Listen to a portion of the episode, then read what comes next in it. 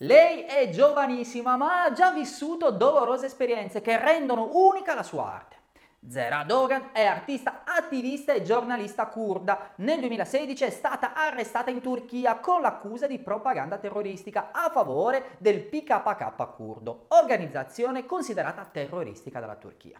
La sua detenzione di due anni, nove mesi e 22 giorni ha scosso la scena politica internazionale, mobilitando il mondo dell'arte che ha denunciato l'ingiustizia subita dalla giovane Zera.